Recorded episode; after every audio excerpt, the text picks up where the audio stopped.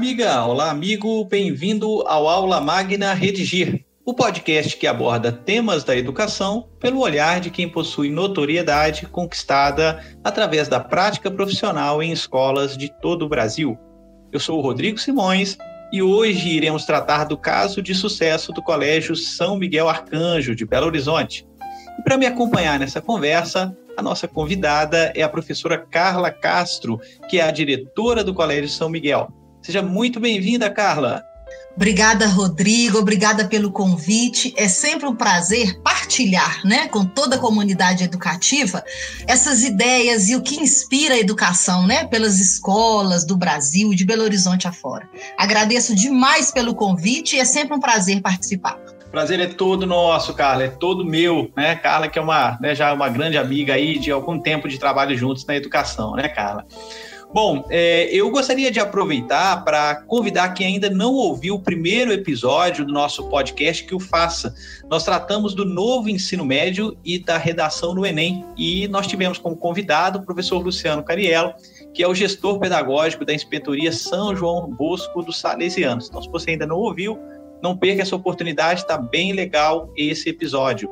Lembrando que o nosso podcast é publicado uma vez ao mês e o objetivo é sempre abordar de forma introdutória um assunto do dia a dia escolar. Nós teremos sempre convidados que atuam, isso aqui é bem importante, olha, sempre convidados que atuam em escolas, seja como professores ou gestores, ou que estejam em contato direto com essas escolas em função de atuarem como consultores ou gestores de rede de ensino. Então, o que interessa para a gente aqui no Aula Magna é, sobretudo, olhar de quem está no chão da fábrica, né? E que, através da sua prática profissional, construiu uma carreira que o acredita relevância na área.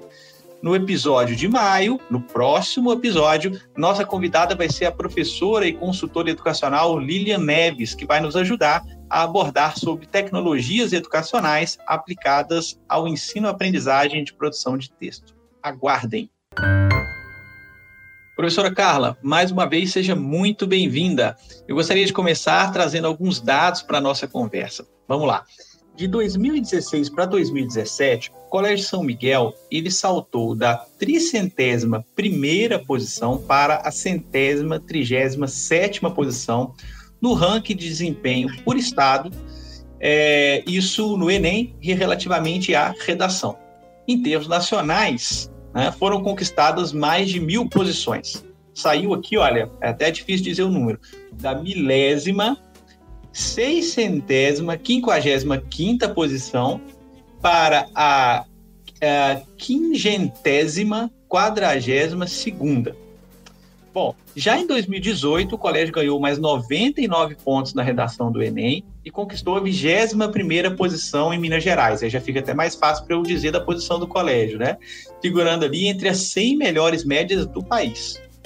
Por fim, em 2019, com 800, 876 pontos de média na redação, o Colégio São Miguel alcançou a nona colocação, ficando entre os top 10 de Belo Horizonte.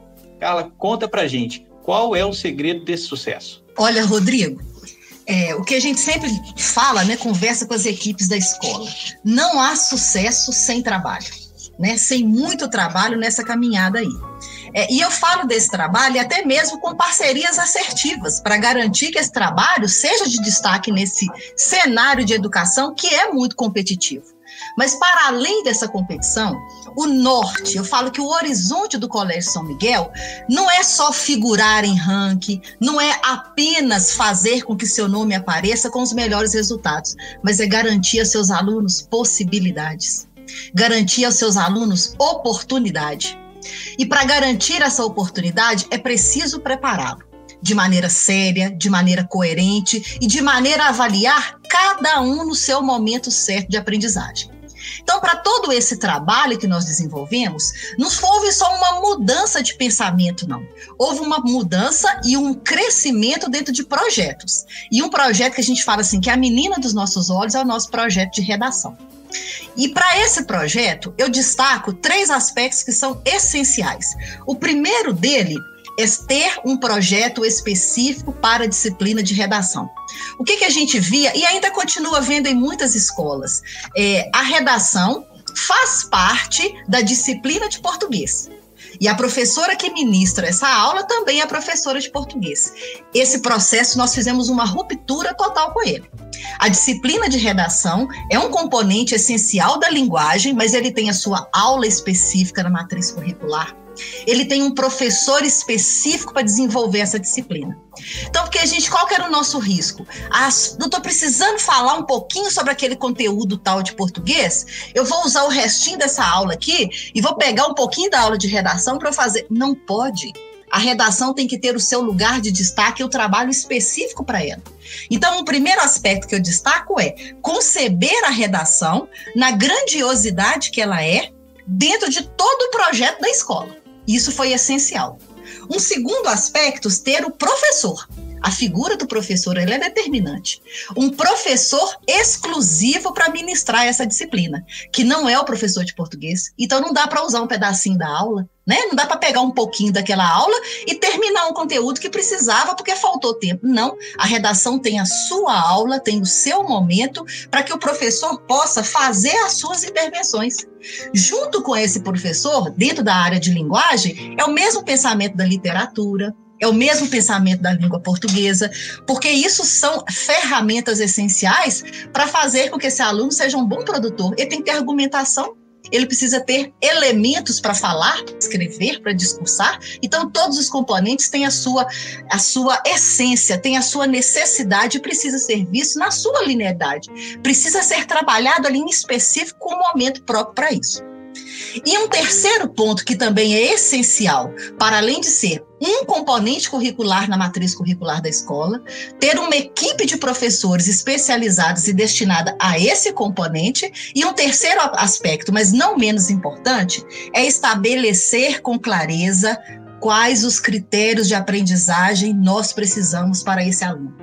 E aí as parcerias de sucesso, as parcerias assertivas que o Colégio São Miguel fez, foi determinante. E uma parceria é com a plataforma Redigir, que nos dá todo o suporte para entender os pontos fracos e as fortalezas dos nossos alunos no processo de redação. Então, quando nós construímos o nosso projeto, a gente sabia que horizonte eu queria chegar. O que, que eu estou vendo é lá na frente, onde que eu quero? Eu preciso do meu aluno, ora escritor, ora leitor de seus próprios textos. Eu preciso que ele entenda o processo de redação como um processo de construção dessa escrita. Então, as parcerias que eu sempre gosto de reportar, porque para a gente foi decisivo, e a plataforma Redigir está conosco nesse processo, é de fazer um constante processo de escrita e reescrita. Esse aluno é, ora, escritor. Então, ali com todo o suporte desse professor, ele produz seu texto. Só que tem outro momento que esse aluno sai do papel do escritor do seu próprio texto e passa a ser leitor. Ele vai ler a sua produção e enxergar ali quais os meus pontos que eu preciso melhorar. Quais pontos da minha escrita tão bacana, eu posso seguir nesse processo, mas o que, que eu preciso melhorar? Então, a plataforma é essa parceria assertiva do Colégio São Miguel para esse resultado de sucesso, né? Esses indicadores de taxa de engajamento, de proficiência na escrita desse aluno, são dados que nos são passados pela plataforma que nos ajudam a determinar com maior clareza esse nosso caminho. E nós sabemos que é um caminho de sucesso, né? Os números não mentem? Eu acho muito, muito curioso, assim, muito interessante, cara, esse seu, nesse seu depoimento e como que ele deixa claro a definição de prioridades, né? Eu, nessa lida com escolas já há algum tempo, uma coisa que eu, que eu percebo que as escolas têm muita dificuldade é em estabelecer prioridades. Então, a gente sempre vai ter numerosos problemas a serem resolvidos. E não dá para resolver todos ao mesmo tempo. Né? E é muito bacana ver uma escola definir que, olha, essa aqui é uma meta, né? Trabalhar nessa disciplina, ter este objetivo e, e, ir em direção né, ao alcance dessa meta. Vocês estão de parabéns, muito, muito, muito legal. Agora, Carla, é, todo essa, essa, esse primeiro contexto que, que você me trouxe, é, até pela minha pergunta, ele foi baseado é, em resultados do Enem, né? Portanto, isso pode levar aí a uma conclusão de quem está nos ouvindo agora, de que nós estamos falando de um projeto que é exclusivo para o ensino médio. Mas eu sei que o investimento do São Miguel ele vem desde o, ensino fundamental, anos iniciais, quiçá até da educação infantil, ah, e, e, portanto, ele, ele ultrapassa, inclusive, até a própria, a própria lógica de atendimento da plataforma Redigir, já que nós atendemos o ensino é, fundamental anos finais e ensino médio. Então, vamos começar o podcast pelo começo, né? Você poderia nos contar um pouquinho de como é o trabalho nos dois segmentos aí do, do ensino fundamental, anos é, tanto anos finais quanto anos iniciais? Rodrigo, freiriana como sou, né? E, e, gosto do pensamento de Paulo Freire, e ele tem uma frase que para a gente é decisiva. Ele fala assim: a leitura de mundo antecede a leitura da palavra. E isso é fantástico quando a gente pensa num projeto de formar leitores e escritores. Porque eu, eu te falei lá no iníciozinho, a nossa meta não é estar somente em rankings, não. Nossa meta é preparar esse aluno para os desafios que ele vai ter ao longo de sua carreira, ao longo de sua vida. É muito maior que isso. Então, quando a gente pensou na redação, eu não pensei como disciplina. Né? A equipe não pensou apenas como mais um componente curricular, mas a redação é um projeto dessa escola. É um projeto que inicia lá nas séries de alfabetização. O primeiro ano do ensino fundamental, anos iniciais, tem a disciplina de redação em sua matriz e tem um trabalho claro que respeitando as especificidades dessa faixa etária respeitando todo o processo que ainda é de alfabetização. Mas eu não estou dizendo que a leitura de mundo antecede leitura de palavra. Então, esse aluno tem um arsenal de características, um arsenal de criatividade absurdo para colocar no papel a sua forma. E aí eu falo com ele assim: olha, você ora pode ser leitor e ora pode ser escritor do seu próprio texto né? E ele faz esse processo desde pequeno.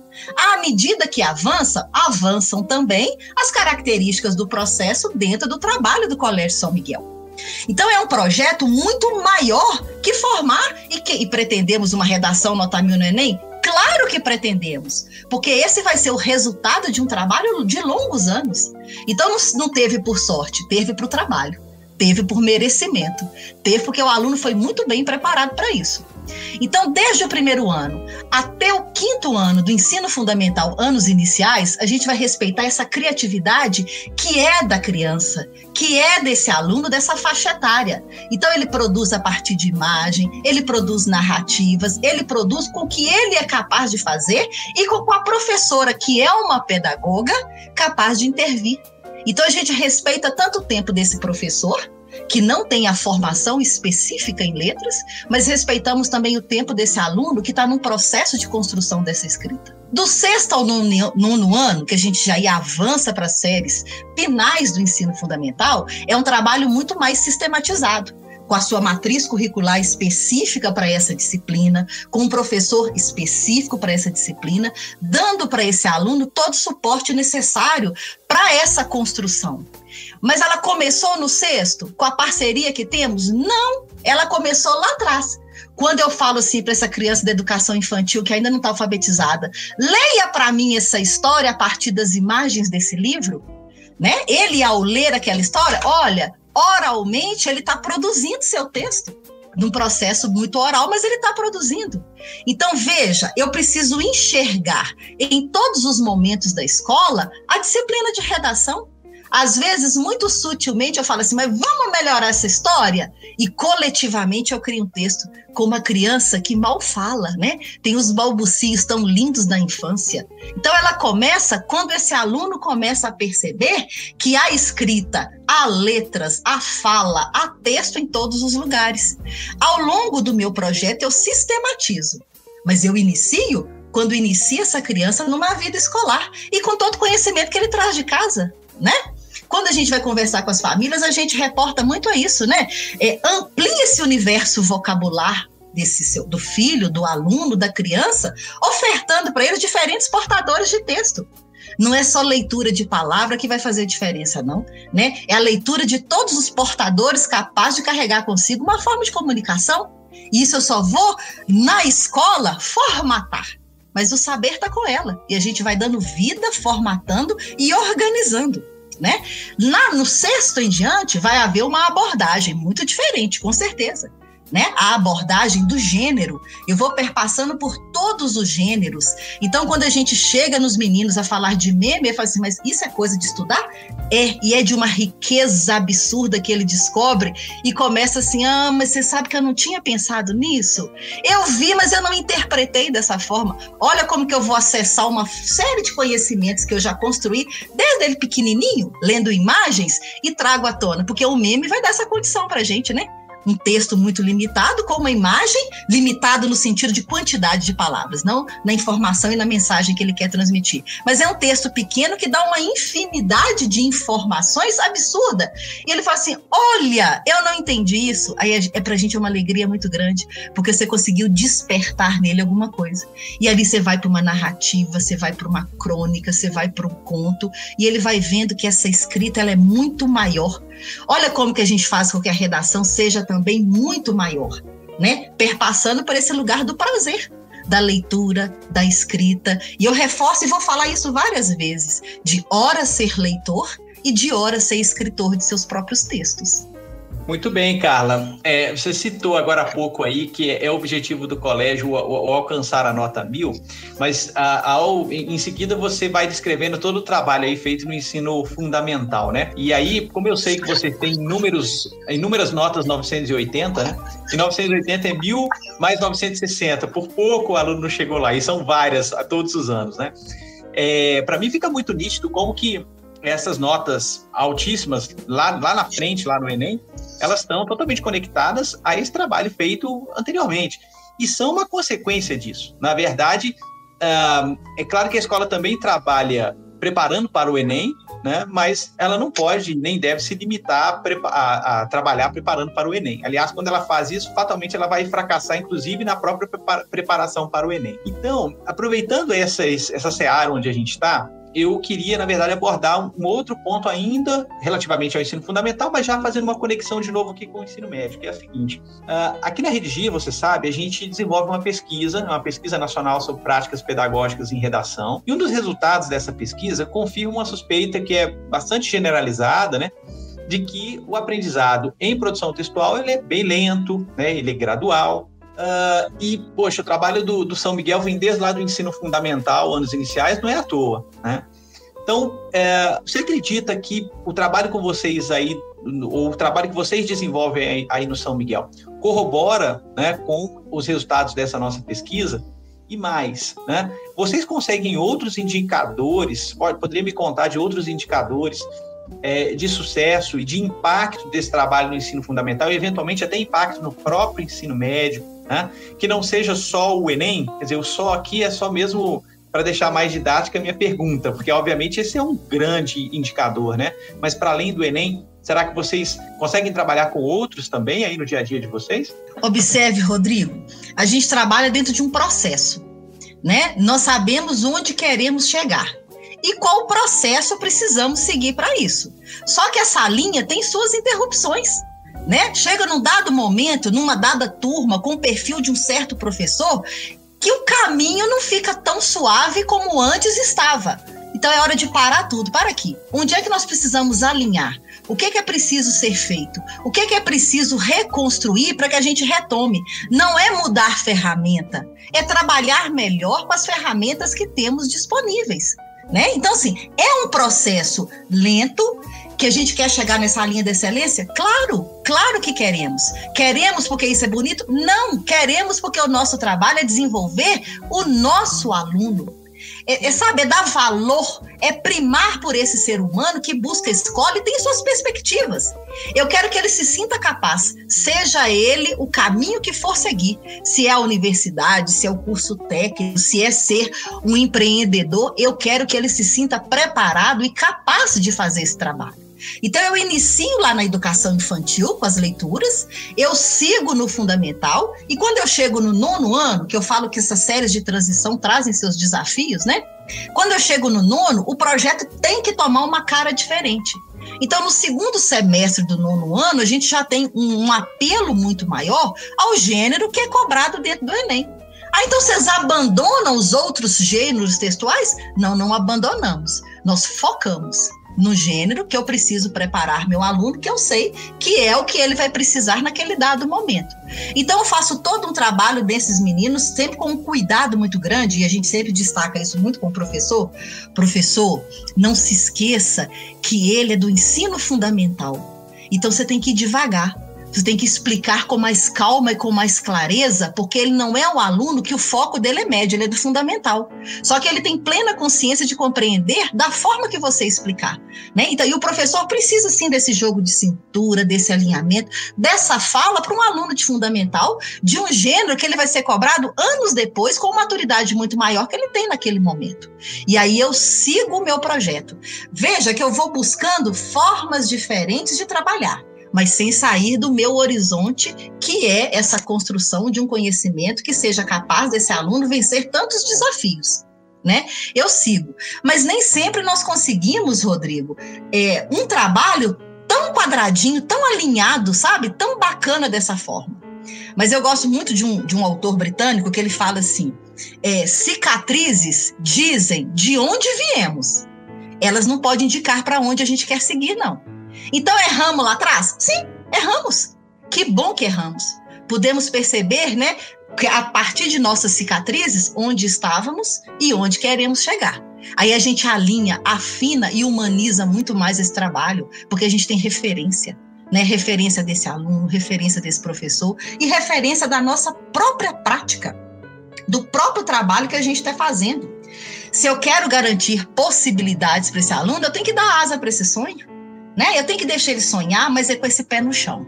É sonhar sim com resultado, é sonhar com mais possibilidades, mas isso exige trabalho, isso exige, esforço, existe, exige, desculpa, o intenso trabalho de escrever, reescrever, escrever e reescrever né? Todos os indicadores que nós temos de, de referência para os nossos alunos, eles são considerados. Claro que são, mas eu não posso perder essa identidade que é da escola. É oferecer para o meu aluno possibilidades. Esse é o nosso horizonte. Quando eu ofereço possibilidades, eu faço um trabalho muito alinhado, eu faço um trabalho muito sério, eu faço um trabalho com uma parceria muito grande com essa família, né? Porque esse aluno não é um aluno da escola, não é. Esse aluno tem suas suas outras angústias, seus outros problemas que impactam no seu trabalho dentro de sala de aula. Então, essa é a minha referência. É, é o buscar entender esse ser humano, aquilo que os motiva, aquilo também que o paralisa e a partir daí trabalhar, oferecer essa educação de qualidade que a gente tanto fala, né? É tão falada, ser vivenciada, né? Qualidade em todos os sentidos, de respeito a esse ser humano que é o protagonista principal de todo o nosso trabalho, com certeza. Tem um dualismo nessa sua última resposta, Carlos, que eu acho bastante interessante da gente explorar, até pelo próprio, pela própria característica histórica do Colégio São Miguel, de respeito ali ao, ao, ao, ao ser humano, ao indivíduo, ao aluno, à sua, à sua família, né? É, quer dizer, a gente não pode, a gente é, tem que sempre cuidar em educação para a gente não transformar o, o, a vida do estudante, o processo de, de, de, ensino dele, o processo de educação dele, em uma paranoia pela nota, em uma coisa assim, né, que, que seja uh, algo muito além de uma, né, de, de, um, de, né, de, um, de um trabalho é, e que se transforme, na verdade, em uma competição e não um trabalho escolar. Uh, então, uh, eu acho que o, quem está nos ouvindo agora talvez tenha uma, uma, uma, dúvida que é a seguinte: como é essa relação em relação a preservar a, a individualidade, o ritmo de cada um, né? Mas ao mesmo tempo estabelecer frequência de produção, né? Porque a gente está entendendo aqui que existe a necessidade de produzir. Se você disse aí, olha, tem que escrever, reescrever, dar trabalho, concordo integralmente contigo. E aí, como é que o São Miguel tem feito para dosar, né, a ponto de, de, garantir a individualidade, o ritmo de cada um, mas garantir que todo mundo trabalhe? E como é que é no ensino fundamental 2 e no ensino fundamental 1, por exemplo, o ritmo de produção? Né, de cada um desses segmentos, por exemplo? Há diferenças importantes e bem estruturais em cada segmento. Então, o ensino fundamental vai fazer, respeitando as especificidades desse segmento, o tempo desse aluno, e o ensino médio vai apertar um pouquinho mais, né? Com certeza. E até um anseio desses alunos por esse processo. Então, a nossa matriz curricular é organizada com uma quantidade X de aulas para o ensino fundamental, diferente do ensino médio em quantidade de produções e correções dessas redações. O que, que a gente ganha com isso? Uma equipe muito alinhada. A gente fala sempre, né, em toda equipe diretiva e pedagógica do Colégio São Miguel, que o aluno não é daquela coordenação, daquela orientação, é um aluno da escola. Então, ele é visto e conhecido como um aluno do colégio, que precisa de uma atenção em determinados aspectos da escola e não de um segmento em específico. Então, nós construímos uma matriz de acordo com essa necessidade. O ensino fundamental, anos finais, precisa muito ainda desse corpo a corpo do professor. Não que o ensino médio não precise, precise. Claro que ele necessita também. Mas ele dá conta de avançar, às vezes, ouvindo esse professor do que tendo esse professor ali em cima, dando toda essa intervenção. Quando eu falo assim, o professor em cima, né, dá aquele pensamento assim, em cima da carteira, olhando para esse menino, não necessariamente, porque a gente está num processo bem remoto, né? A gente está distancialmente nesse momento, mas é fazendo inferências a esse aluno daquilo que ele precisa retomar, daquilo que ele precisa melhorar em cada gênero apresentado. Então, o trabalho, ele é gradual, ele vai aumentando à medida que aumentam também as competências necessárias para que ele desenvolva um texto de maior qualidade, que desenvolvam também as habilidades que ele precisa estar alinhado com elas para ampliar esse repertório de escrita que ele precisa. Então, eu vou graduando a quantidade de aulas e a quantidade de escritas e reescritas a cada série que esse aluno vai cursando. Então, a responsabilidade a cada ano vai aumentando né? Porque ele vai ter que produzir e vai ter que ser esse leitor, escritor, muito mais vezes que era antes em séries iniciais. Bacana. Então, se eu pegar, por exemplo, o ensino médio, agora a gente voltando um pouquinho aqui para o ensino médio, é, se você traz essa ideia de progressão, eu imagino que deva ter uma progressão também no ensino médio, então, de modo que vá é, tendo é, modificações até que o aluno chegue à terceira série. Aí a terceira série a gente sabe que tem toda uma áurea ali do Enem, do ano que os alunos vão fazer o Enem, né?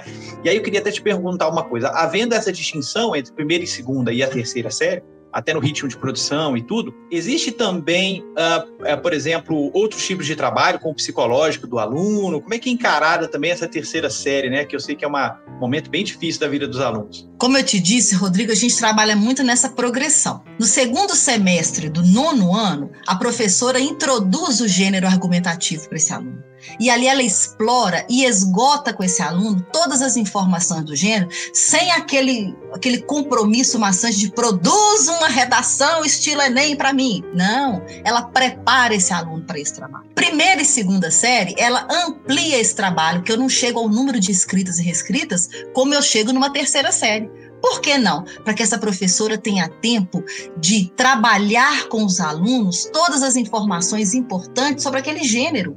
Então, ela esgota com esse aluno todas as habilidades necessárias para essa escrita dentro de uma norma padrão. Ela sabe que ele vai ser cobrado disso, então ela explora isso com ele. Lembra daquele diálogo tão importante com os outros campos da linguagem? Professora de português, monta uma aula, por favor, dando para o meu aluno condições de entender melhor seja lá o uso da vírgula, o uso da crase, fazer os períodos menores. Aí é um diálogo entre essa equipe de professores para preparar para esse momento.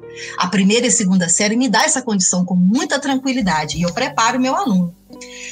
É tão importante quanto isso, e é o momento dessa aula, o aluno compreender com clareza a linguagem mais objetiva desse texto. Ela explora, argumenta e trabalha isso com esse aluno para que ele vai se preparando para esse momento de escrita que já não tem mais que pensar muito não, é produzir seu texto escritor né? E o leitor de corrigir esses erros que porventura ainda aconteçam. Então ela vai seguindo nesse processo para que na terceira série o trabalho seja discussão de minutos com esse professor e produção.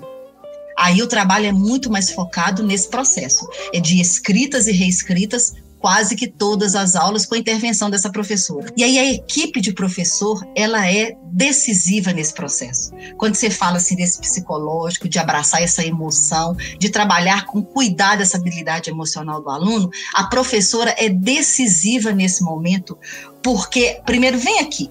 O que, que você pensou quando você quis dizer sobre isso? Então vamos melhorar? Eu não vou. E olha, é um discurso muito que nós pedagogos temos com muita clareza de não é desprezar esse pensamento, mas é pegar tudo de bom que ele tem e se precisar de melhorar, olha, você dá conta de melhorar isso aqui, vamos lá. É esse o trabalho desse professor, né? Então a gente acha tão gostoso que nesses momentos das notas 980, que foram várias, o retorno caloroso que esses alunos dão a esse professor de gratidão por tê-los ajudado, né? E a professora ela é muito consciente nesse ponto, ela fala assim: olha, eu só tirei de você o seu melhor É só isso que eu fiz, era seu. Isso não é meu. Então, olha a riqueza disso. E para a gente isso é muito gratificante. Poder, sim, dar a esse aluno corda mesmo, asa, para ele poder deixar vir à tona tudo isso que ele tem de melhor. E a equipe do ensino médio, a gente faz questão que essa, essa orientação educacional tem a figura do psicólogo. Né? A nossa orientadora educacional, ela é psicóloga mesmo para acolher esse aluno acolher nessa dúvida, acolher nessa angústia, fazer essa escuta apurada que um psicólogo tem capacidade para fazer. E isso para a gente é muito bom, porque esses meninos estão tá com essa emoção à flor da pele nesse momento. É um momento que eles são muito cobrados, né? A escola, por mais que não tente fazer isso, ela também está fazendo esse papel. Então você precisa desse lugar do alento. E eu gosto muito, eu falo que isso faz parte do DNA da nossa escola, né? O sistema escolar de educação, eu representando aqui o Colégio São Miguel, temos um serviço de pastoral que ele é totalmente presente né? Ah, mas é só para catequizar, porque vocês são uma escola católica? Não, é para vivenciar essa espiritualidade, é para vivenciar esse transcendente, independente de sua crença. É falar assim: vem aqui, eu tenho um espaço, um momento de escuta para te acalmar, para te ouvir, e a gente faz isso em vários momentos da terceira série do ensino médio. No projeto remoto de trabalho, que é o que nos restou, vocês continuam da mesma forma virtualmente a gente tem esses momentos para falar com o aluno, ó, agora vamos respirar e vamos pensar para além da nota, para além da redação, para além dos processos educacionais, vamos pensar nesse ser humano que está latente aí e que precisa também de respirar um pouquinho, de acalmar. Então a gente trabalha muito próximo dessas equipes, porque uma história de sucesso não se constrói sozinha, Rodrigo. A gente precisa de equipe né? A gente precisa de muita gente para dar esse suporte e nos ajudar a crescer. Então a gente tem esse olhar cuidadoso a esse aluno, esse olhar humano e esse olhar espiritual, sim. Né? Ele usar dessa sua fé indiferente de crença. Eu não falo de crença religiosa, eu falo de uma fé, de uma fé que não que nos suporta, né? De uma fé que é o esteio para a gente para seguir esse caminho. Então é, é o humano em todas as suas dimensões sendo preservados, respeitados e estimulados. Aí o resultado é esse aí que você tá vendo. Carla, a sua fala me trouxe à tona aqui uma curiosidade, porque a gente sabe que o professor é o elemento fundamental nesse processo como um todo aí, né? E como é que é engajar professores, ainda mais de, de segmentos tão distintos, né? Desde o ensino fundamental até o ensino médio, como é que foi engajar e como é engajar, manter engajados esses professores? Rodrigo, de fato, isso é um desafio, sim. Mas pensa comigo. Lembra que eu coloquei bem lá no início é um resultado de um projeto. Quando esse professor é apresentado ao projeto e ele consegue enxergar aquela criança entrando lá pequenininha e saindo muito bem preparada, e ele sendo um grande responsável por esse projeto fazer acontecer, não tem como não se engajar. Ele também quer fazer parte desse projeto que a criança entrou pequenininha, e sai um adolescente preparado para o mercado de trabalho, para os desafios. Não é simplesmente toma aqui esse livro aqui, professor, você vai seguir essa. Não é. É um projeto que ele incorpora e faz parte dele. Né? Então nós temos assim, eu falo que faz parte do DNA do São Miguel essa acolhida às pessoas. Então, muitas das nossas professoras, elas têm seus filhos alunos da escola. Então, ela consegue enxergar que aquele filho que está lá na educação infantil está vivendo um projeto de educação que leva em consideração a aprendizagem como algo natural do humano. Aprender é natural do ser humano. A gente só vai estimulando essa aprendizagem para que ele cresça cada vez mais. Então, esse engajamento, se fosse, eu acredito, toma esse documento, coloca ele em prática, seria difícil. Mas ele participa de um projeto de educação que tem o início da educação infantil, mas que não vai ter fim, né? Nós estamos com um trabalho aí tão bacana de trazer ex-alunos de volta à fraternidade escolar dessa escola, aos grupos de juventude dessa escola, então que ele não tem fim. E esse professor sente-se convidado a aceitar e apoiar esse projeto que é muito maior. Não é só um trabalho, um fazer pedagógico. É um projeto que é grande de educação em todas as suas dimensões. Então, quando a gente fala e a equipe abraça, ela abraça um projeto maior. Não é só promover uma ação, não é só escrever um texto, sabe? É dar vida a essa educação que a gente configura com tanta seriedade para o projeto de futuro desse aluno, né? Para além dos muros da escola. Quando eu te confesso que quando nós tiramos da mão do professor a correção da redação do seu aluno, Isso foi um choque muito grande. Mas peraí aqui, eu explico, eu faço todo o processo e na hora de colher o fruto não sou eu? Né? Então, assim, isso teve que ter todo um trabalho, porque a correção da redação do nosso aluno está na parceria que temos com a plataforma Redigir. Então, como é que significa isso? É, o professor faz todo o trabalho, mas não corrige esse texto. Não, ele não corrige. Isso foi uma tarefa simples, falar isso com o professor? Também não, claro que não. Mas quando ele entendeu o processo e o que que ele teria de resultado dessa produção, foi fantástico, porque eu tirei da mão dele e coloquei na mão de um corretor que nós não conhecemos, né? Uma pessoa que não vai ter um mínimo de subjetividade nessa correção. Opa, isso já é bacana, porque às vezes a gente pode ter um olhar, entender, nossa, mas João escreveu isso aqui porque está passando por esse. Não, esse corretor não conhece. Então ele tem ali, eu vou dizer até, uma, uma correção muito polida. Uma correção sem nenhum tipo de subjetividade do que o aluno fez. Ô, Carlos, então o que, que esse professor vê desse aluno? Ele vai ver uma série de dados, uma série de informações que muitas vezes ele não conseguiria enxergar corrigindo aquele montão de redação.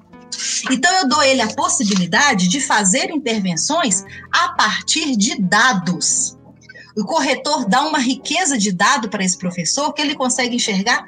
Nossa, esse aluno aqui está fantástico no que tange essa competência. Mas essa aqui ele precisa avançar.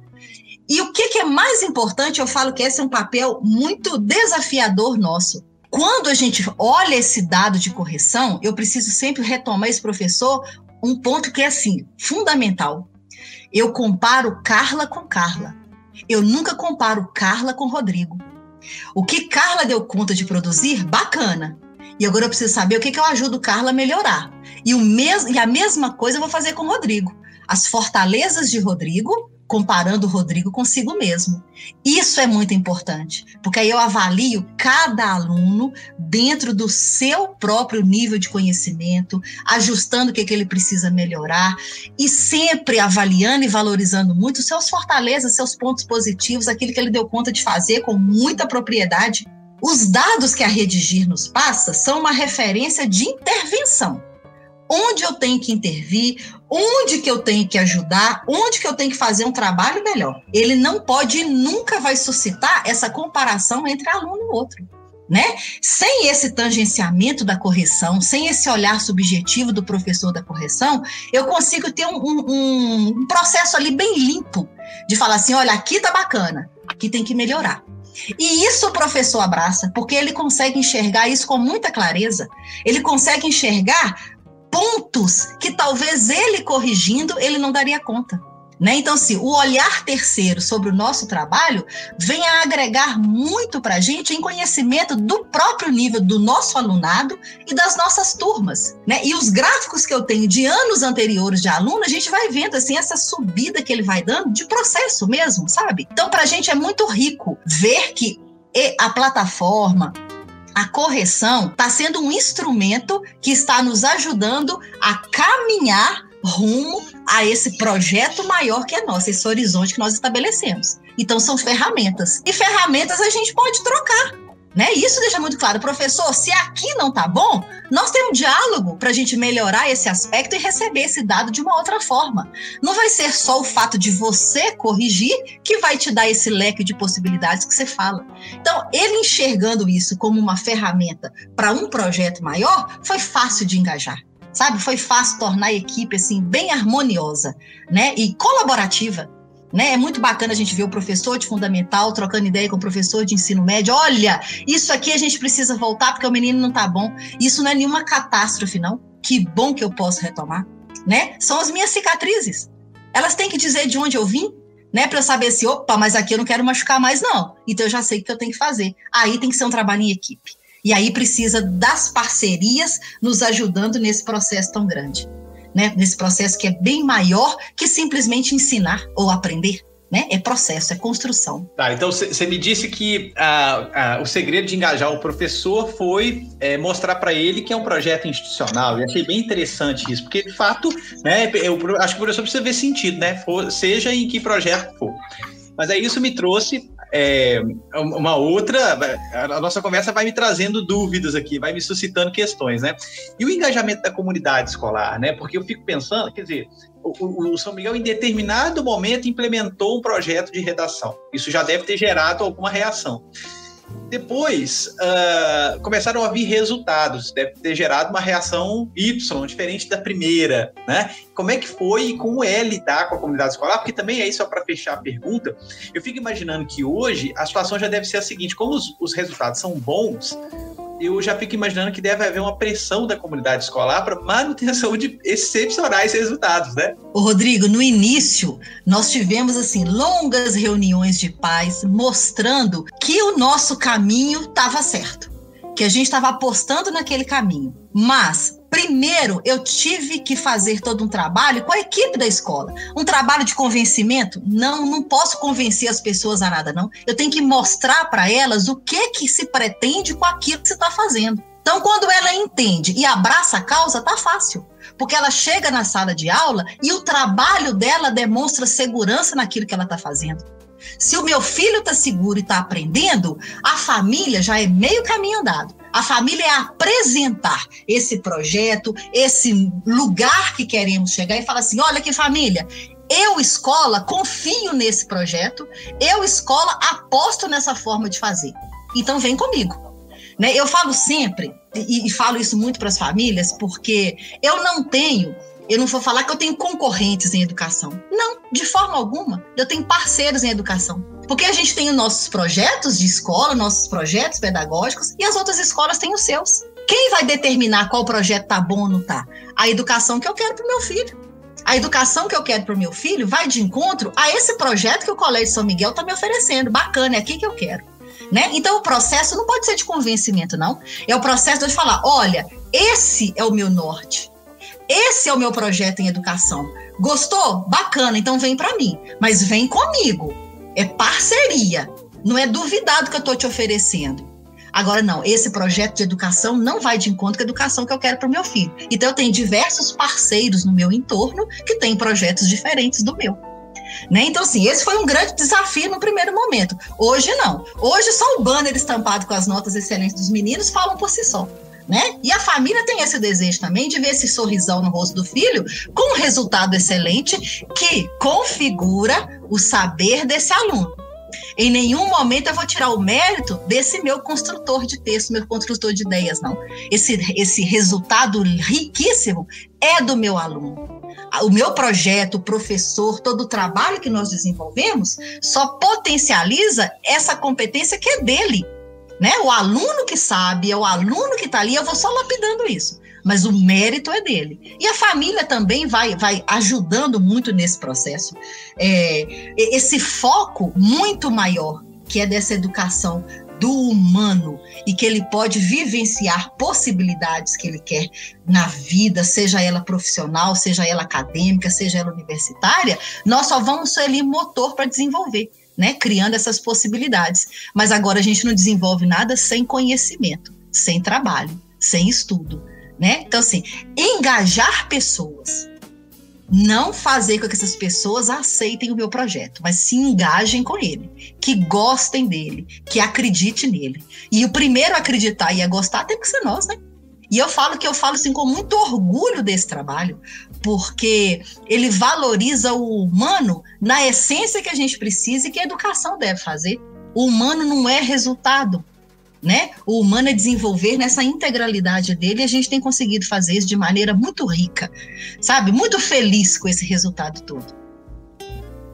Pois é, Carla, eu que fico muito feliz também em conversar com né, profissionais da educação que têm uma visão tão, tão clara, tão segura do trabalho que estão desenvolvendo, né? E, e é, é, trabalham em instituições que têm objetivos claros também. Isso eu acho muito interessante. Nosso tempo está chegando ao fim, Carla, mas eu queria é, fazer ainda uma, uma última pergunta, que é o seguinte: a gente tem visto aí o cenário, é, agora é, especificamente do ensino médio, que é um cenário de grandes modificações, o Enem deve sofrer modificações.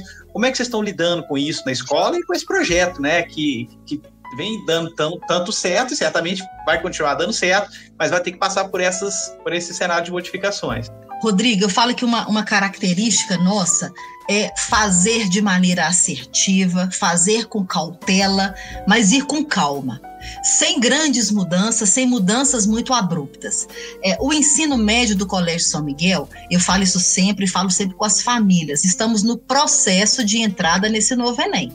Então, nós temos, na primeira série do ensino médio, a disciplina de projeto de vida, que é onde eu vou suscitar, né, plantar essa semente nesse aluno, para que ele já tenha essas aspirações e pense nesse aluno empreendedor, esse aluno profissional, para que eu possa, desse, desse momento, abstrair aí quais itinerários nós vamos oferecer. Né? Um outro ponto foi o ajuste que nós fizemos à nossa matriz curricular, colocando as aulas de laboratório das disciplinas, né, foco de cada área do conhecimento, para que ele possa tanto entender na na teoria da sala de aula o componente e nas práticas também como que isso acontece. Está é, sendo um desafio muito grande fazer essas práticas com esse aluno observando do outro lado da tela está sendo um desafio, mas que não nos impossibilita, né? Para que aí a gente venha com os itinerários formativos e entre de vez nesse novo projeto do ensino médio. Mas nós estamos fazendo isso com muita calma, com muita cautela, né? Porque o momento nos exige isso. Esse momento que estamos vivendo exige que a gente faça com essa calma, com esse um dia de cada vez sabe? Para que a gente não é, é, leve para esse aluno algo que é maior ou muito mais do que ele possa suportar. E isso gera desestímulo, isso gera desmotivação. É o que a gente não pode nesse momento, né? A gente não pode acolher tão próximo como é o que a gente gostaria de fazer.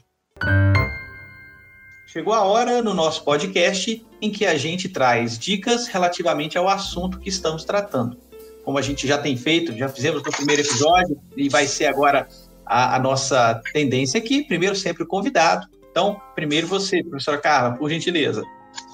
Rodrigo, a minha sugestão para todos os colegas educadores que estão compartilhando comigo dessa missão e que querem números diferentes, que querem modelos diferentes de educação, é, é seria uma dica assim de revisitar o seu próprio projeto político pedagógico sabe? Redefinir, redesenhar ações, é encontrar no meu projeto sem que eu perca a identidade. Isso é essencial. É, não dá para eu desejar que o número, que o ranking, que o projeto mude e descaracterize a identidade da instituição né? Isso é muito sério. Então, que os meus colegas possam buscar nos seus projetos e redefinir ações que, olha, isso aqui vai de encontro com o que a gente acredita em educação também. Bacana. É algo que eu possa incorporar ao meu projeto já existente e possa dar aí um passo à frente, seja no, no, na redação e seja em outra área de conhecimento, né? Cada instituição, cada colega educador vai descobrir ali é, qual é o ponto que eu quero chegar?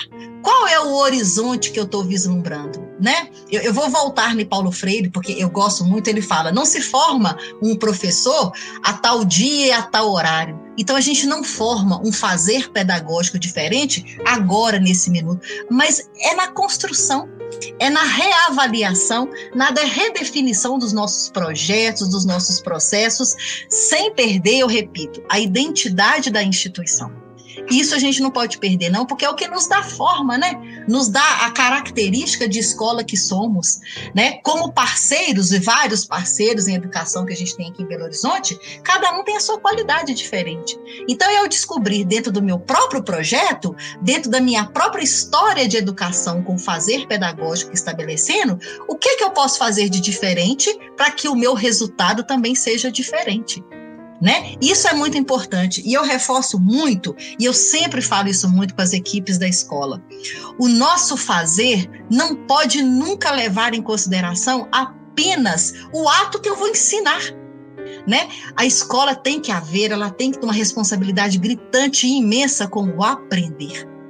É ter um fazer pedagógico que seja capaz de levar o meu aluno a aprender e não uma aprendizagem qualquer mas uma aprendizagem que lhe construa significado, sabe? Que ele entenda todo o processo e que tenha significado para ele. Essa é a aprendizagem. Mas onde a gente descobre isso? No fazer nosso, lá no nosso cantinho da escola, com as nossas equipes, com o nosso projeto em mão, reavaliando todo o processo, reavaliando toda a nossa identidade de escola e onde queremos chegar. Então é só a escola e os seus grupos que sabem onde é que está esse lugar, né? O documento está ali, ó. É o projeto político pedagógico que cada escola tem, mas ele torna vida é na mão dessa equipe, né? É na mão das pessoas que estão naquela escola. Muito bem, ou seja, não tem receita de bolo, né? Eu acho que bem importante essa sua consideração, essa sua dica, porque a gente está falando aqui de, do caso de sucesso de uma instituição, mas não adianta querer copiar, né? É preciso construir. Se tem algo importante desse caso de sucesso, é a originalidade dele, assim como todo e qualquer caso de sucesso, né? Então eu vou aproveitar e, inclusive, a dica que eu trouxe para o podcast de hoje é a seguinte: a gente tem o relatório da Pesquisa Nacional sobre Práticas Pedagógicas em Redação, que traz justamente uma espécie de compilado das práticas que mais têm dado resultado positivo nas escolas brasileiras a, a, a cada ano letivo. A gente já faz essa pesquisa desde 2018. E eu vou uh, dar, então, como, né, como dica que os ouvintes eles consultem, na verdade, o relatório, porque aí, de posse do caso do Colégio São Miguel e também dos resultados, das práticas que a gente indica no relatório, você pode pensar né, na montagem do seu próprio é, é, projeto para a área de redação, considerando, como a professora Carla colocou, a, a própria necessidade de verificação ali do projeto político-pedagógico, da necessidade da escola. É, esse, esse material ele pode ser baixado no nosso blog, tá? a gente vai deixar o link uh, na, na, descrição. É, na verdade, esse link ele vai estar tá no. Se você estiver ouvindo o podcast pelo blog, esse link vai estar tá no próprio blog. Se você, você estiver ouvindo, por exemplo, pelo Spotify, você vai ter o link para ir diretamente ao blog e localizar, então, esse segundo link, que é o link para ou fazer o download desse material ou receber a versão impressa. Quem se inscrever tá, para participar da pesquisa sobre práticas pedagógicas de 2021, inclusive eu tenho aqui uma, um diferencial. Nós, nós, vamos, é, é, nós vamos permitir para quem se inscrever que aplique um simulado de redação para até 120 alunos gratuitamente usando a plataforma Redigir e nós vamos enviar a versão impressa do relatório é, sobre práticas pedagógicas em redação para vocês também, tá? Então quem, quem se inscrever nesse link ganha essa ganha o material impresso, a versão digital, na verdade, baixa na hora, a versão impressa e a possibilidade ainda de aplicar uma redação para até 120 alunos gratuitamente, tá? Basta acessar o link que está no blog ou conforme eu orientei ali, se você estiver ouvindo pelo Spotify. Bem, eu gostaria de mais uma vez agradecer à professora Carla pela participação. Foi muito, muito, muito enriquecedor poder conhecer um pouquinho mais desse super caso de sucesso, né, que é o Colégio São Miguel Arcanjo. Então, Carla, em nome de toda a equipe da Redigir, de fato, muitíssimo obrigado. Rodrigo, para mim, em nome do Colégio São Miguel, foi um privilégio, sabe, a gente poder compartilhar com todos o nosso fazer, o fazer da escola, né? É, você e a equipe da Redigir foram muito felizes quando buscaram pessoas do chão da escola, sabe? Do chão da fábrica, como você diz. E isso faz uma diferença muito grande, porque escola não é só aquele prédio, escola não é só aquele espaço, escola tem que ser escola e vivenciada por nós, né? Eu falo que tem que fazer parte das nossas aspirações, eu falo que é fazer o olho brilhar né? Se esse olho brilha, as coisas mudam e tomam um caminho diferente. E, e, é o que eu amo fazer, né? É estar nesse chão dessa fábrica que é a escola e com todos os desafios que ela tem né? Não é algo tão simples assim, não. É muito desafiador e propor essas discussões com pessoas que estão nesse dia a dia, nessa lida da escola, vivendo as frustrações que a gente vive e vivendo também os desafios, né? E coloca desafio nisso, né? A partir de agora e, sobretudo, agora nesse momento, é sempre um prazer muito grande, né? Agradeço demais essa oportunidade de falar desse sucesso da educação não vou falar da educação somente do Colégio São Miguel, não, mas dessa educação preocupada com esse humano, preocupado com esse fazer, preocupado com esses cidadãos, né, que sejam melhores, né? Porque esse nosso mundo só vai poder ser melhor se essa geração nos ajudar a construir isso, né? Porque o que a gente está vendo agora não é de se comemorar muito, né? Muito bem, professora Carla, e parabéns mais uma vez pelo resultado do trabalho né, executado aí no Colégio São Miguel. Parabéns a toda a equipe do Colégio São Miguel. Né? Antes de encerrarmos, é, não custa lembrar que no episódio, ou no próximo episódio, a nossa convidada será a professora e consultora educacional Lilian Neves, que vai nos ajudar a abordar sobre tecnologias educacionais aplicadas ao ensino, aprendizagem de produção de texto. não perca. Tchau!